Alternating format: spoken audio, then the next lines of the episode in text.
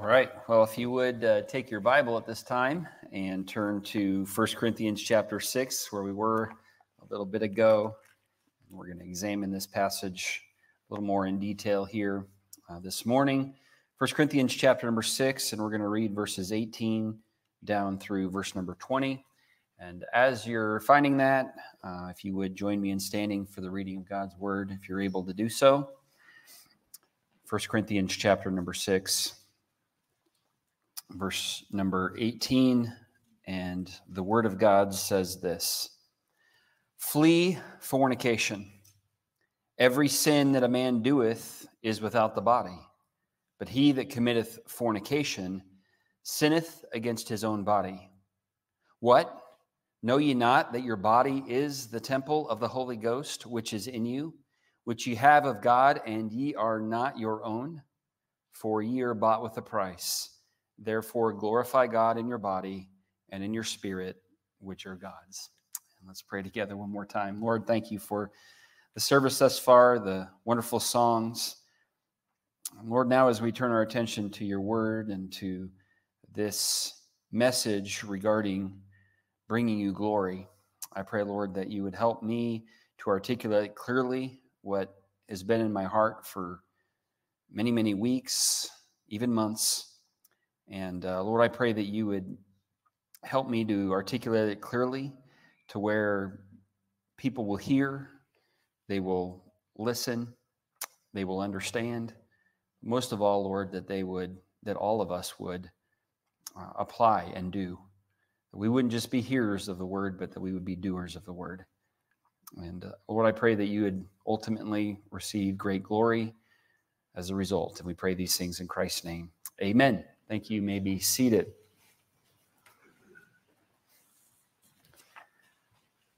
Well, up until about 450 years ago, everybody believed that the universe and the sun and the planets all revolved around the earth.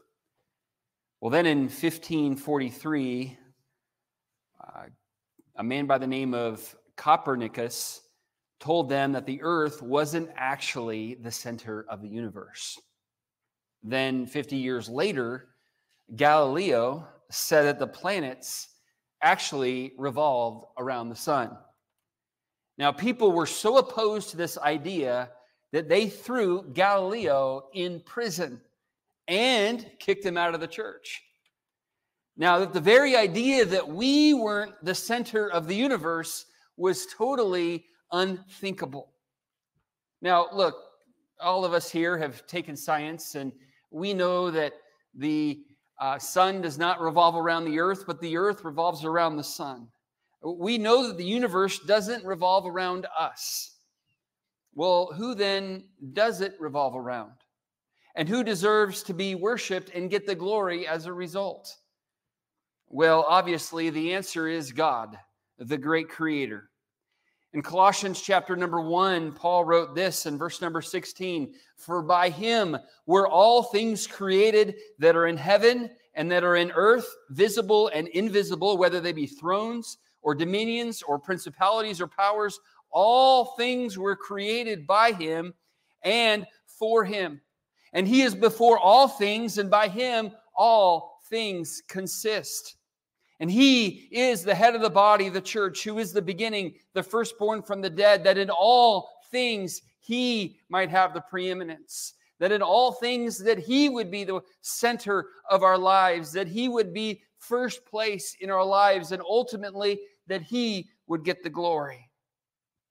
So God should get the glory. But does he always get the glory? Sadly, no. You see, there are a great many who seek their own glory. They want the glory for themselves. And we see this all the time. Uh, if you watch sports, you see this all the time as these men who are mere mortals uh, think that they are in top of the world for winning a championship or um, putting a round ball in a metal hoop or hit a three inch in diameter piece of rubber into a goal, or hit a little ball with a piece of wood and hit it really far.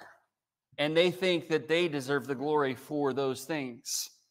And uh, again, I um, I do enjoy sports, but I, I know one of the, the, the trappings of sports is this area of getting glory for themselves, and really, God deserves the glory.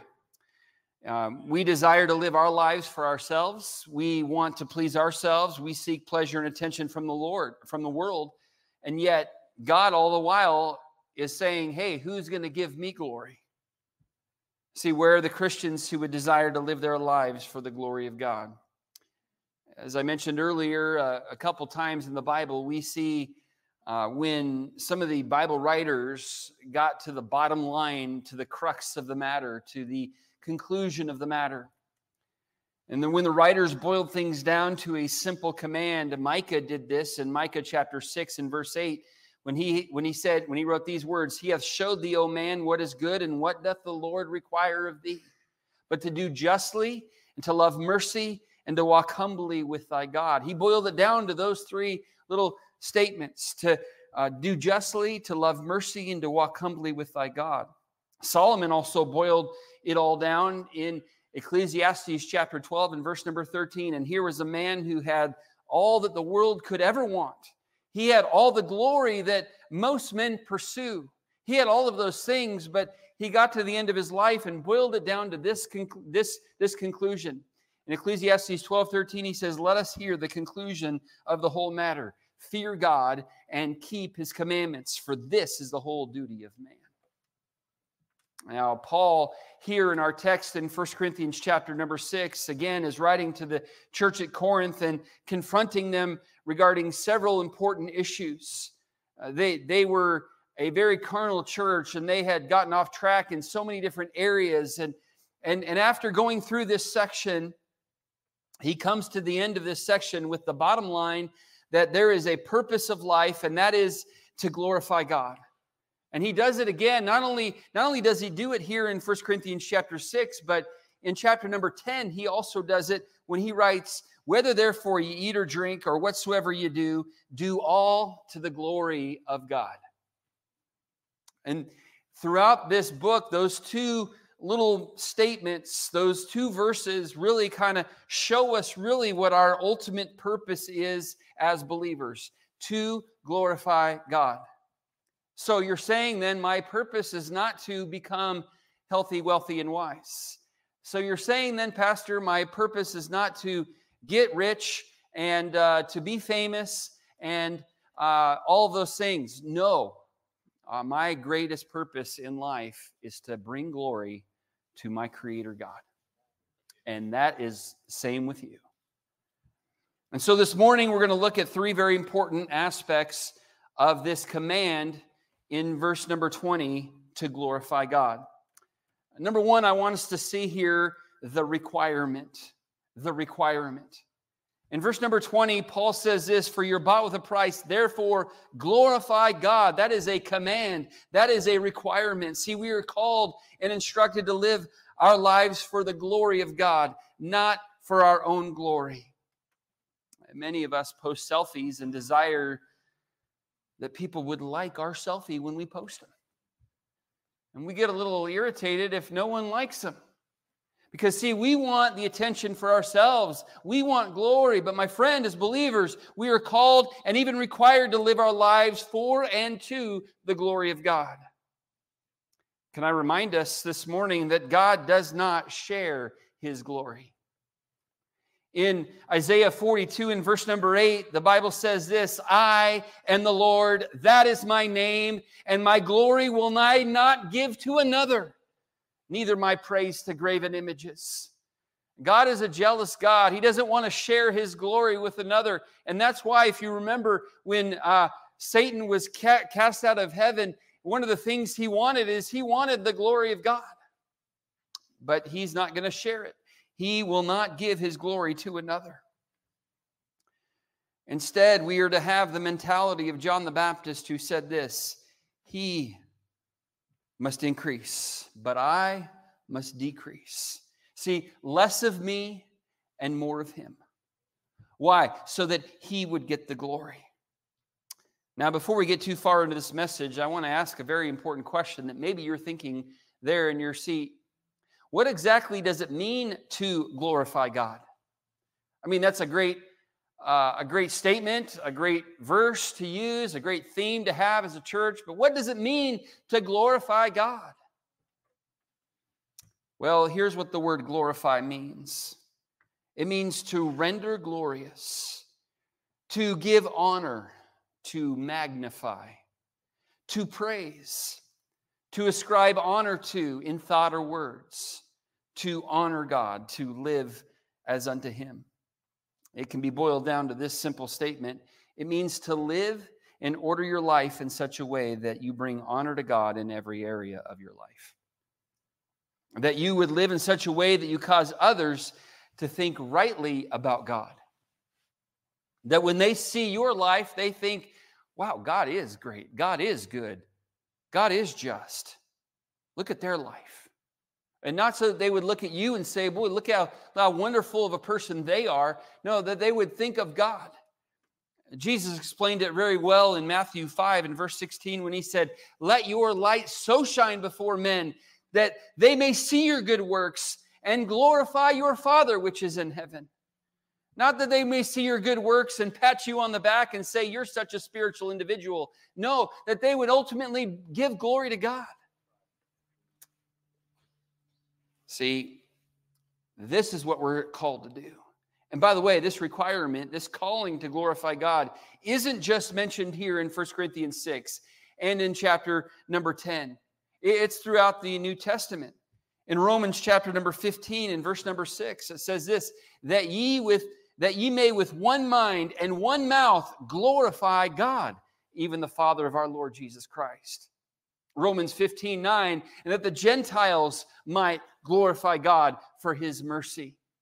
In Isaiah 43 and verse number 7, uh, God tells us that he, we were created for his glory. Listen to what it says. Even everyone that is called by my name, for I have created him for my glory. I have formed him, yea, I have made him. So, my friend, if you've wondered why you're even here, this you even exist, why you were born, why God decided, to bring you here on this earth, is so that you would bring him glory. That's your overarching purpose in this life. Not so that you would get glory for yourself, not so that you can accumulate so many more toys and make your life so wonderful. It's so that you would bring glory to God. In First Peter, Peter mentioned this too a couple times in his book. 1 Peter 2 12 says, having your conversation honest among the Gentiles, that whereas they speak against you as evildoers, they may by your good works, which they shall behold, glorify God in the day of visitation. So, again, having our lives in such a way that when people look at our lives, they end up glorifying God. That's what it's all about. Not so that we get all the praise and the glory, no, that so God gets the praise and the glory. 1 Peter 4:16 it says if any man suffer as a Christian let him not be ashamed but let him glorify God on this behalf.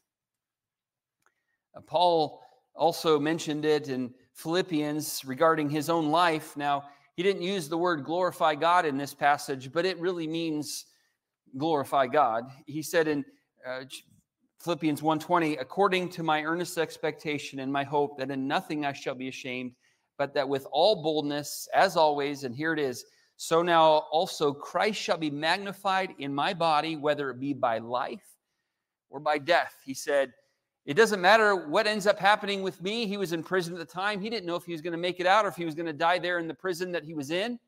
And he said, Hey, it doesn't matter. I want God to be glorified. I want Christ to be magnified in my body, whether I live or whether I die, it doesn't matter. I want God to get the glory.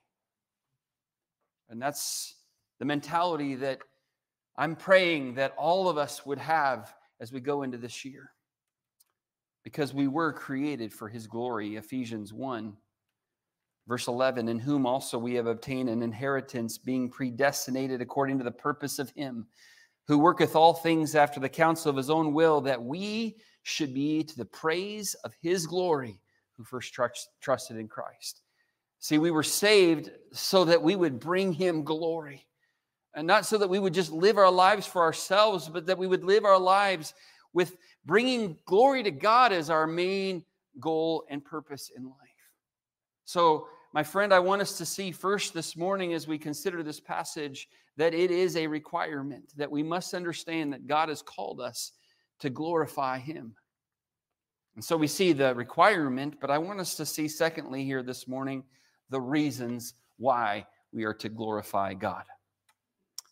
And looking at our passage here in verse number 20, he says, For you're bought with a price, therefore glorify God in your body and in your spirit, which are God's. So, why should we really be all that interested in bringing glory to God and glorifying God in our lives? Well, there are perhaps many, many reasons, but this morning I want to focus on two main reasons that we should glorify God. Now, one is from this passage, and the other is from a different passage in the book of Revelation. And I'm going to ask you to turn over there because that's the first one I want to look at this morning. Revelation chapter number four. And before I give you the first reason, I want to read through this chapter. Revelation chapter number four. And the Word of God says this in verse number one After this I looked, and behold, a door was opened in heaven. And the first voice which I heard was as it were of a trumpet talking with me, which said, Come up hither, and I will show thee things which must be hereafter. And immediately I was in the Spirit, and behold, a throne was set in heaven, and one sat on the throne. And he that sat was to look upon like a jasper and a sardine stone. And there was a rainbow round about the throne in sight like unto an emerald. And round about the throne were four and twenty seats, and upon the seats I saw four and twenty elders, sitting clothed in white raiment, and they had on their heads crowns of gold. And out of the throne proceeding lightnings and thunderings and voices. And there were seven lamps of fire burning before the throne, which are the seven spirits of God. And before the throne there was a sea of glass like unto a crystal. And in the midst of the throne and round about the throne were four beasts full of eyes before and behind. And the first beast was like a lion, and the second beast like a calf. And the third beast had a face as a man, and the fourth beast was like a lion, a flying eagle. And the four beasts had each of them six wings about him, and they were full of eyes within, and they rest not day and night, saying, Holy, holy, holy, Lord God Almighty, which was and is and is to come. And when those beasts give glory and honor and thanks to him that sat on the throne who liveth forever and ever. The four and twenty elders fall down before him that sat on the throne and worshiped him that liveth forever and ever, and cast their crowns before the throne, saying, Thou art worthy, O Lord, to receive what's the first word mentioned there? Glory and honor and power. For thou hast created all things, and for thy pleasure they are and were created. You see, the first reason that we need to give glory to God is mentioned in verse number 11. He is worthy of it. His person, uh, the first reason we glorify is because of his person, because he is worthy. See, God is worthy to receive glory. Think of all that he is. He is the Almighty One in verse number eight, we, we read that he is Lord God Almighty. We, we learn that he is eternal, which was and is and is to come. We learn that he is the thrice holy God in verse number eight as well. We, we learn in verse number 11 that he has created all things, he is the creator. Can I remind you this morning that he was able to create the heaven and the earth and all that in them is in six literal 24 hour periods of time? The book of John says it this way John chapter 1. In the beginning was the Word, and the Word was with God, and the Word was God. The same was in the beginning with God. All things were made by Him, and without Him was not anything made that was made. Psalm 33 and verse number 6, listen to this verse.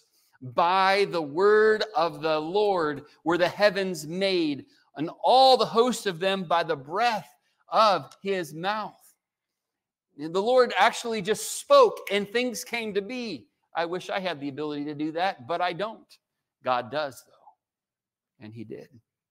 Isaiah 45 and verse number 12, God says, I have made the earth and created man upon it.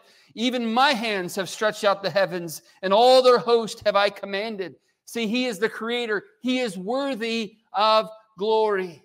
He is the King of kings. He is the Lord of lords. He is the great I am. He is the way, the truth, and the life. He is worthy of glory. And he deserves it. And he desires it. And by the way, can I just let you know this? He it is also due unto him. The glory that uh, we maybe sometimes in our flesh seek uh, belongs to the Lord. In Psalm 29 and verse number 2, the Bible says, Give unto the Lord glory, the glory due unto his name. Worship the Lord in the beauty of holiness.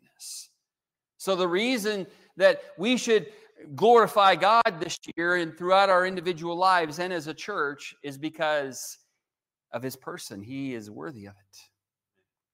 But the second one mentioned is back in 1 Corinthians 6. If we flip back over there, in verse number 20, he says, For ye are bought with a price, therefore glorify God.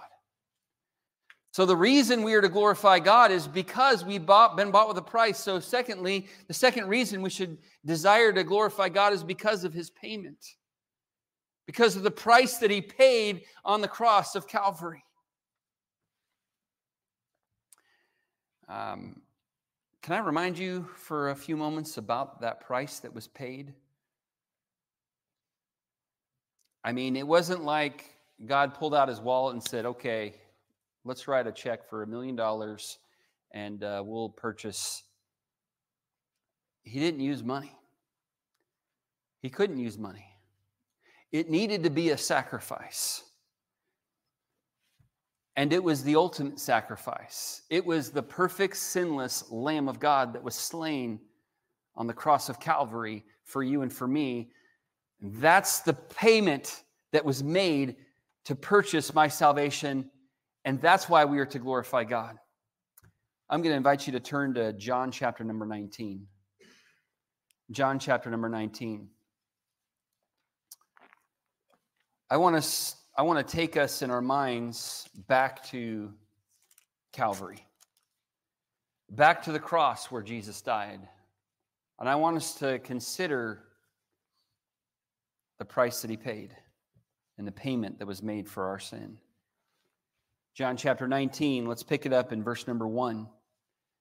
The Word of God says, Then Pilate therefore took Jesus and scourged him. He was completely whipped and torn to shreds with the cat of nine tails. Verse 2 says, The soldiers platted a crown of thorns and put it on his head, and they put on him a purple robe. And they said, Hail, King of the Jews! They smote him with their hands. Pilate therefore went forth again and saith unto them, Behold, I bring him forth to you that ye may know that I find no fault in him. Then came Jesus forth wearing the crown of thorns and the purple robe, and Pilate saith unto them, Behold the man. When the chief priests, therefore, and officers saw him, they cried out, saying, Crucify him, crucify him. Pilate saith unto them, Well, take ye him and crucify him, for I find no fault in him. The Jews answered him, We have a law, and by our law he ought to die, because he made himself the Son of God. When Pilate therefore heard that saying, he was the more afraid. And went again into the judgment hall and saith unto Jesus, Whence art thou? But Jesus gave him no answer. Then saith Pilate unto him, Speakest thou not unto me? Knowest not thou that, or knowest thou not that I have the power to crucify thee and have power to release thee? Jesus answered, Thou couldst have no power at all against me, except it were given thee from above. Therefore, he that delivered me unto thee hath the greater sin. And from thenceforth Pilate sought to release him, but the Jews cried out, saying, If thou let this man go, thou art not Caesar's friend.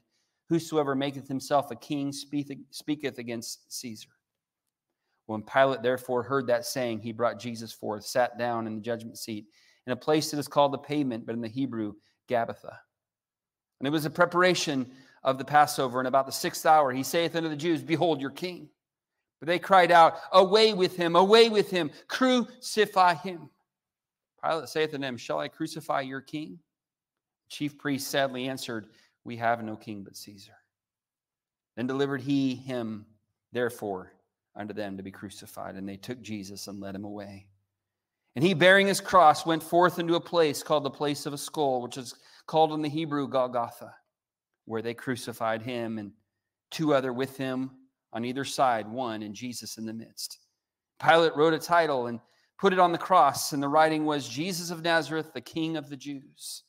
This title then read many of the Jews, for the place where Jesus was crucified was nigh unto the city, and it was written in Hebrew and in Greek and in Latin. Then the chief priests of the Jews to Pilate uh, said, The chief priests of the Jews to Pilate, Write not the king of the Jews. But he said, I am the king of the Jews. Pilate answered, What I have written, I have written.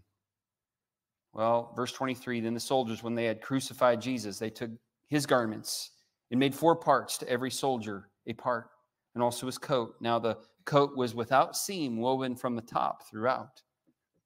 They said, therefore, among themselves, Let us not rend it, but cast lots for it. Whose it shall be that the scripture might be fulfilled, which saith, They parted my raiment among them, and for my vesture they did cast lots. These things, therefore, did the soldier uh, the soldiers did. Now there stood by the cross of Jesus his mother and his mother's sister, Mary, the wife of Cleopas, and Mary Magdalene. When Jesus therefore saw his mother and the disciple standing by whom he loved, he saith unto his mother, Woman, behold thy son.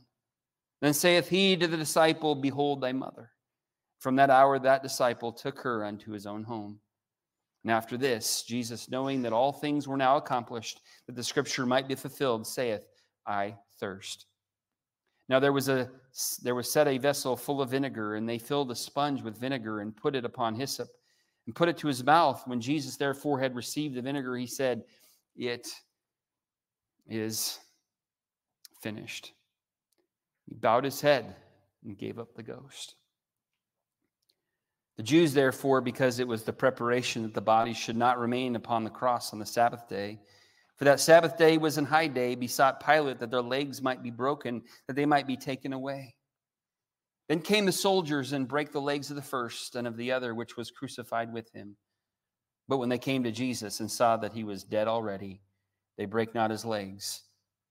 But one of the soldiers with a spear pierced his side, and forthwith came there out blood and water. We'll stop there.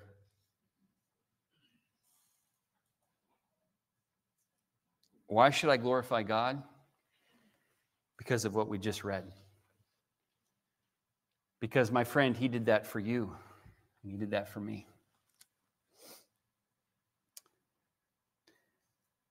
Going back to 1 Corinthians 6 and verse number 20, for ye are bought with a price. Let's remember the price that was paid for our sin. 1 Peter 1 and verse number 18, Peter said, For as much as you know that you were not redeemed with corruptible things as silver and gold from your vain conversation received by tradition from your fathers, but you were redeemed with the precious blood of Christ as of a lamb without blemish and without spot. Why, why should I live my life in every area and kind of thinking through the different areas of my life? Is this glorifying to God? Why should I go through that trouble? because we were redeemed with the precious blood of Christ. Because we were bought with a very great price. Paul said it this way in 2 Corinthians 5:15 and that he died for all that they which live should not henceforth live unto themselves but unto him which died for them and rose again. He said we should live for him because of the price that was paid for our sin. We should give glory to God because of the payment that was made. Isaac Watts wrote my favorite hymn. And the last stanza of that hymn, when I survey the wondrous cross, goes, Were the whole realm of nature mine, that were a present far too small, but love so amazing, so divine, demands my soul, demands my life, and it demands my all. It, it demands that I would live my life to glorify God, not to live my life for me anymore. So, my friend, why should we glorify God? What are the reasons? We know it's a requirement, but why should we do that?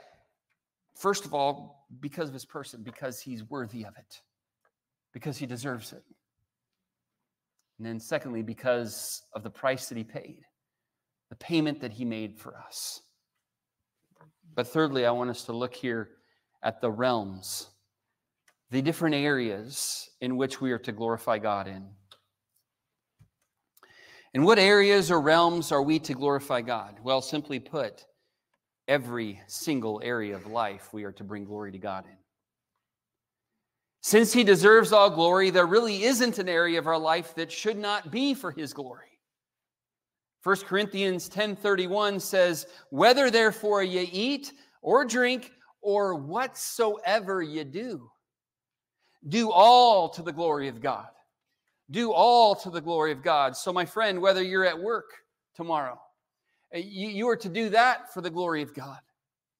You are to glorify God in your marriage. You're to glorify God in your finances, in your parenting, at school, young people and teachers. Uh, for your ministry at church, you say, Well, I don't do much around here. All I do is, and you fill in the blank. You can do that to the glory of God. Your testimony in the community, your entertainment choices, what you watch on television, or what you stream on your computer or tablet or phone. You are to do that to the glory of God. In your appearance, you are to do that to the glory of God. How we use our time, we are to do that to the glory of God. In every single area of our lives, whatsoever you do, do all to the glory of God,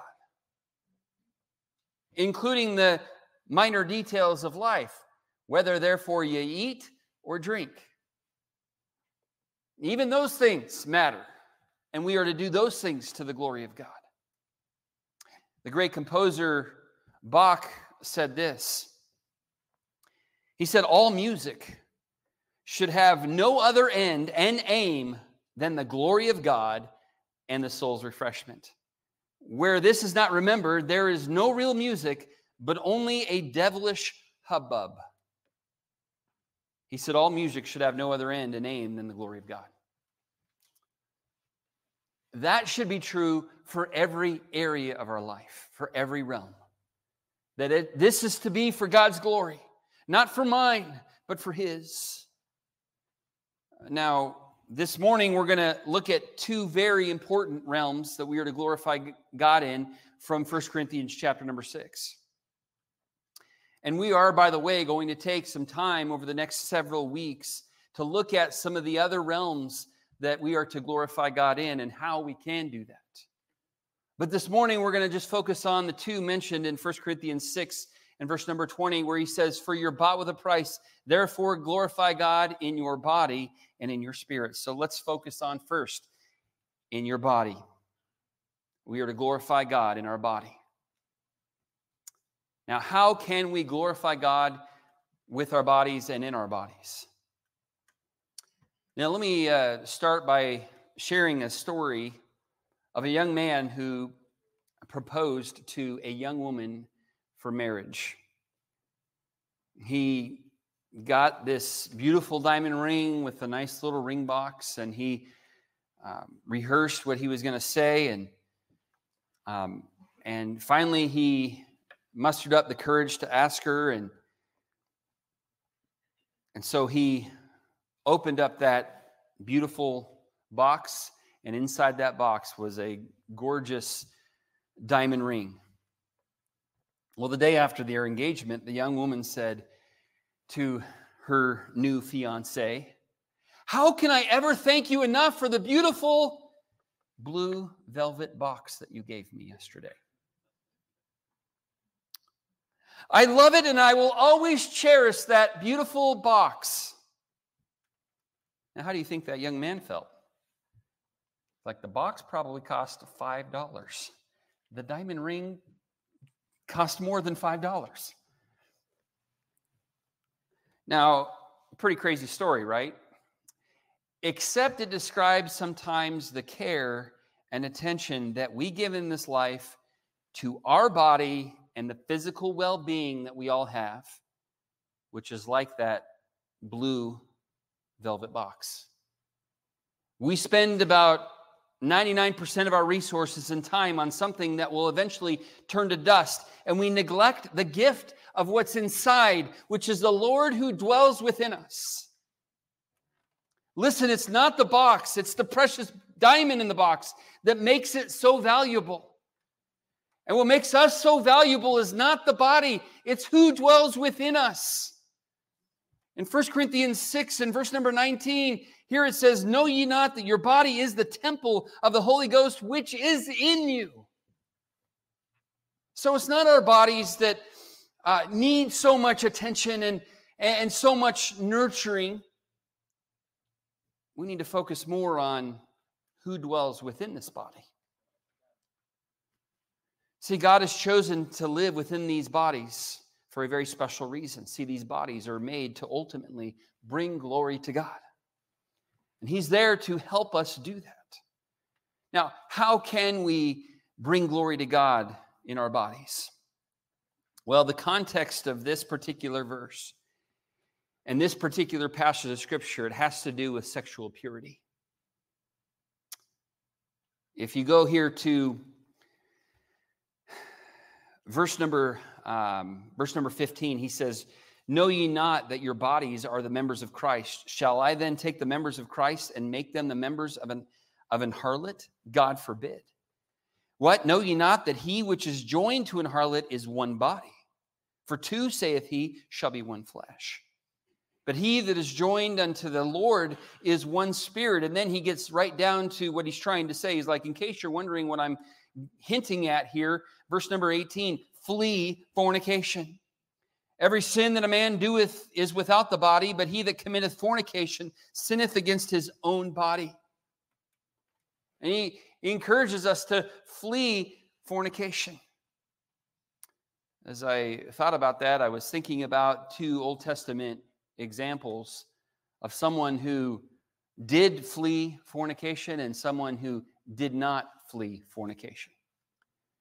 Uh, we have, of course, Joseph in the book of Genesis one who fled from fornication, one who fled from temptation, and decided that he was going to use his body to glorify God. And then we have the man after God's own heart, David, who chose instead to use his body to sin and did not bring glory to God with his body in that instance.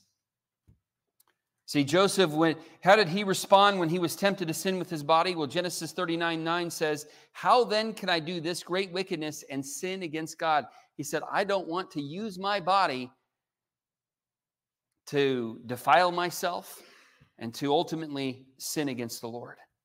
I want to instead use my body to glorify God. So when the Bible says flee fornication, when Joseph was tempted, what did he end up doing? He ended up fleeing fornication. He literally ran away. When Potiphar's wife caught him by the coat, he ended up leaving his coat and got him out of there and took off and fled fornication. He may have left his coat, but of course he kept his character and in the process brought glory to God. We live in a very immoral society, as we all know. We have these devices that when Steve Jobs announced the iPhone in 2007, I remember the keynote address that he gave. He said, We'll finally have the internet in our pocket. And I'm telling you, that is a wonderful convenience, but it is also a tremendous portal into horrible things that no Christian should ever see.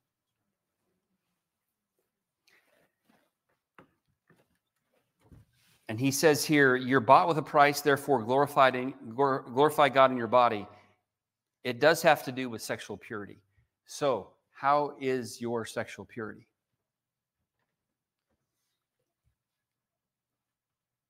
Pornography is a very rampant problem within churches. I wish that was not the case. I said churches. I didn't just say out there, I'm talking about in churches. Many statistics that I have found say that over two thirds of all Christian men regularly look at pornography.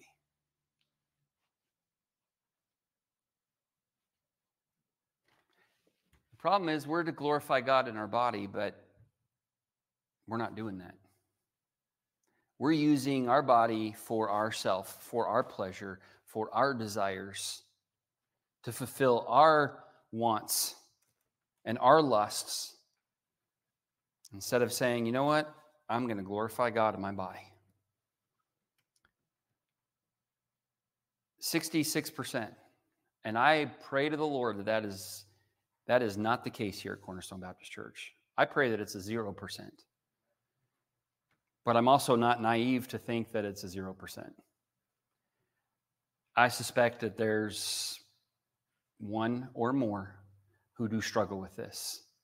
I'm not trying to beat you up this morning, but I'm trying to encourage you to change your thinking and saying, I don't want to be caught up in this addiction. I want to instead glorify God in my body, which includes my eyesight, by the way. And to flee fornication. Not to play with it, not to entertain it, but to run away from it. Well, a lot of people think, well, hey, it's my body, it's my choice. Not exactly true if you're a Christian. Notice in verse number 19, what? Know ye not that your body is the temple of the Holy Ghost, which is in you, which ye have of God, and ye are not your own. In verse 20, you're bought with a price, therefore glorify God in your body and your spirit, which are God's. Body doesn't belong to you anymore. So, really, in truth, your eyes belong to Him. Your ears belong to Him. You say, I'm going to listen to whatever I want to listen to. I'm sorry. The problem is, your ears, they don't belong to you anymore. They belong to Him. Well, my hands, I'm going to do whatever I want to do. Wait a minute, your hands don't belong to you anymore. They belong to Him. Your feet, I'm going to go wherever I want to go. I'm going to go to church or I'm not going to go to church. It's up to me. I'm going to do whatever I want to do. Look, your feet don't belong to you anymore, they belong to Him. Your mouth. Well, that belongs to me. I can put whatever I want to put in. Okay, well, the Bible does have some things to say about gluttony. Now, notice I didn't preach this around the holiday time, but now that we're a little past that, now I can bring that up. But if you have a problem with gluttony, you're not glorifying God in your body. Well, what comes out of my mouth, that needs also to be glorifying to God, doesn't it? You see, the speech, the words, the, the tone, it all needs to be glorifying to God. Because my mouth doesn't belong to Eric anymore, it belongs to the Lord. And your mouth doesn't belong to you, it belongs to the Lord if you've been saved. They're all His. All the members of my body, they're all His. We're to glorify Him in every aspect of our body. Why? Because it has been purchased with a great price. We're also to, this is the temple of God, and we're going to get maybe more into this later on in one of a future in a future message. But being that this is the temple of the Holy Spirit, we need to be careful that we're not going to defile the temple of the Holy Spirit with things like drugs and alcohol and tobacco. We're, we're, when, when we do that, we're, we're defiling and limiting the temple of God. We need to be careful that we're not allowing those things. And I want to I want to be kind about this one, but when it comes to marking up your body, I realize there's several in here today who may have a tattoo. And I don't want to beat you up for it, but this is the temple of the Lord. I wouldn't want somebody coming up and just marking up this building with a bunch of spray paint and whatever. This is this is the house of God. This is but but all of us are the temple of God. And and God's word does have some things to say about all of these all of these things. I'm not just making them up. I'm not just trying to be legalistic. I'm not just trying to make a bunch of rules that no one can. Um, no, no. I'm trying to point people back to the scriptures and what God's design is so that we would ultimately bring Him glory in our body. There are dispensaries on, there are more dispensaries in Moore, Oklahoma than there are churches, and there are a lot of churches in Moore, Oklahoma.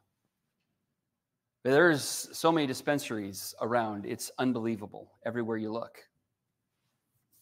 And if we're not careful, we'll be thinking, well, maybe there's something to that. I mean, it's going to be legal eventually. So it may be okay for me medicinally. We, we need to be careful not to defile the temple of the Holy Spirit and instead desire that we're going to glorify God in our body. See, your body belongs to God, but that's not all because, see, your body is also indwelt by the Spirit of God. Two big, important truths. Our body belongs to God because it was purchased, but it also is indwelt by the Spirit of God. So we are to glorify God in our body. And let me let me wrap it up with this last one here. The other realm I want to mention is the one mentioned in verse 20 to glorify God in your body and in your spirit. There's a lot of people I I'm sure who would say, "Oh yeah, well I don't have any tattoos. I've never taken a sip of alcohol. I'm I'm good, you know, and I'm not you know, promiscuous and and I'm faithful to my spouse and I'm I keep my eyes pure and all that. Okay, well, can I ask you how is your spirit? How is your attitude? Is that to God's glory? Is God pleased with your spirit? Because many who are good in the body department, they somehow some sometimes can develop a proud, arrogant spirit, a haughty spirit, critical spirit, a rebellious spirit? How, how is your spirit? Look, we're to glorify God in our spirit. I was thinking about this, the, this idea of spirit, and, and, and I, I got to thinking about Daniel in the book of Daniel. And it's mentioned of him, and, and, and God mightily blessed his life, and he got to see uh, visions and uh, of what was to come in the future, and he was promoted. And one of the things that is mentioned about him, why God allowed him to have such a ministry like that, is I, I, I think one of the reasons perhaps is because he had an excellent spirit. In fact, three different times in the book of Daniel, it is mentioned that he had a excellent spirit. In his spirit, he glorified God. He had a good attitude. He wasn't haughty. He wasn't proud. He wasn't arrogant. He wasn't rebellious. He wasn't critical. He didn't have a hard heart. He had a soft heart and a good attitude. How is your attitude? Does it glorify God? And that is an area and a realm that we need to glorify God in. And it, because he says here, you're bought with a price, therefore glorify God in your body and in your spirit, which are God's. Are you doing that? Matthew Henry, in his commentary, I'll just have a few more things to say and we'll wrap it up this morning. But Matthew Henry said about glorifying the Lord in both our body and spirit. Here's what he had to say about the two together. He said, He made both, He bought both, and therefore both belong to Him and should be used and employed for Him, and therefore should not be defiled, alienated from Him, and prostituted by us. No, they must be kept as vessels fitted for our master's use. We must look upon our whole selves as holy to the Lord and must use our bodies as property which belongs to Him and is sacred to His use and service. We are to honor Him with our bodies and spirits, which are His, and therefore surely must abstain from fornication, and not only from the outward act, but from the adultery of the heart, as our Lord calls it. Body and spirit are to be kept clean that God may be honored by both. But God is dishonored when either is defiled by so beastly a sin. Therefore, flee fornication, nay, and every sin. Use your bodies for the glory and service of their Lord and Maker. We are not the proprietors of ourselves, nor have power over ourselves, and therefore should not use ourselves according to our pleasure, but according to His will and for His glory, whose we are and whose we should serve. Uh, pretty well said. Pretty well put. He said, You could have just read that at the beginning of the message and we could have gone home earlier. Now, I wanted you to hear from my heart what God has been working in me about and what I wanted, what I believe God has for all of us as a church. So, brother and sister, will you join me this year in endeavoring to glorify God in every area of your life? It's going to be difficult because we're going to look at some areas that, hey, man, that's an area that I kind of just keep to myself and I don't share that with anybody. And, you know, I don't, I kind of want to do my own thing there and you just leave me alone on that one. No, every area, whether therefore you eat or drink or whatsoever you do, do all to the glory of God. Every area. I'm asking you to do a full inventory of your entire life this year. Every area, every nook and cranny, and saying, Is this to the glory of God? Is God pleased with this? Does this, if people knew this about me, would that make me make them think rightly about God? Would that cause them to glorify God or would that cause them to stumble? I'm going to ask you to go on a very intrusive journey I'm not going to get intrusive, but I'm praying that the Holy Spirit will be intrusive in your life. And He'll start pointing things out, some closets that have been locked for years. And for you to give the Lord the key to those locks and say, Lord, you have access to all of it. My entire life is yours. You're worthy of glory in every area of my life. You paid such a great price. I'm not going to withhold anything from you. He didn't withhold anything from you when he laid down his life on the cross for you. So, why are you going to withhold some things in your life and say, well, this is off limits? Nope. I'm not going to let some preacher talk to me, talk me out of this because this is what. Take down the walls and let God have full access to every area of your life and say, God, I want to be, I want to glorify you in every single area particularly in mm, with my body and with my spirit, as we've talked about today. And if you're here today and you've never come to Christ and never been born again, you're not going to be able to really give glory to God and glorify God unless you get saved, unless you become part of His family. Today's the day to take care of that. First Sunday of 2024, great day to get saved. Let's pray together.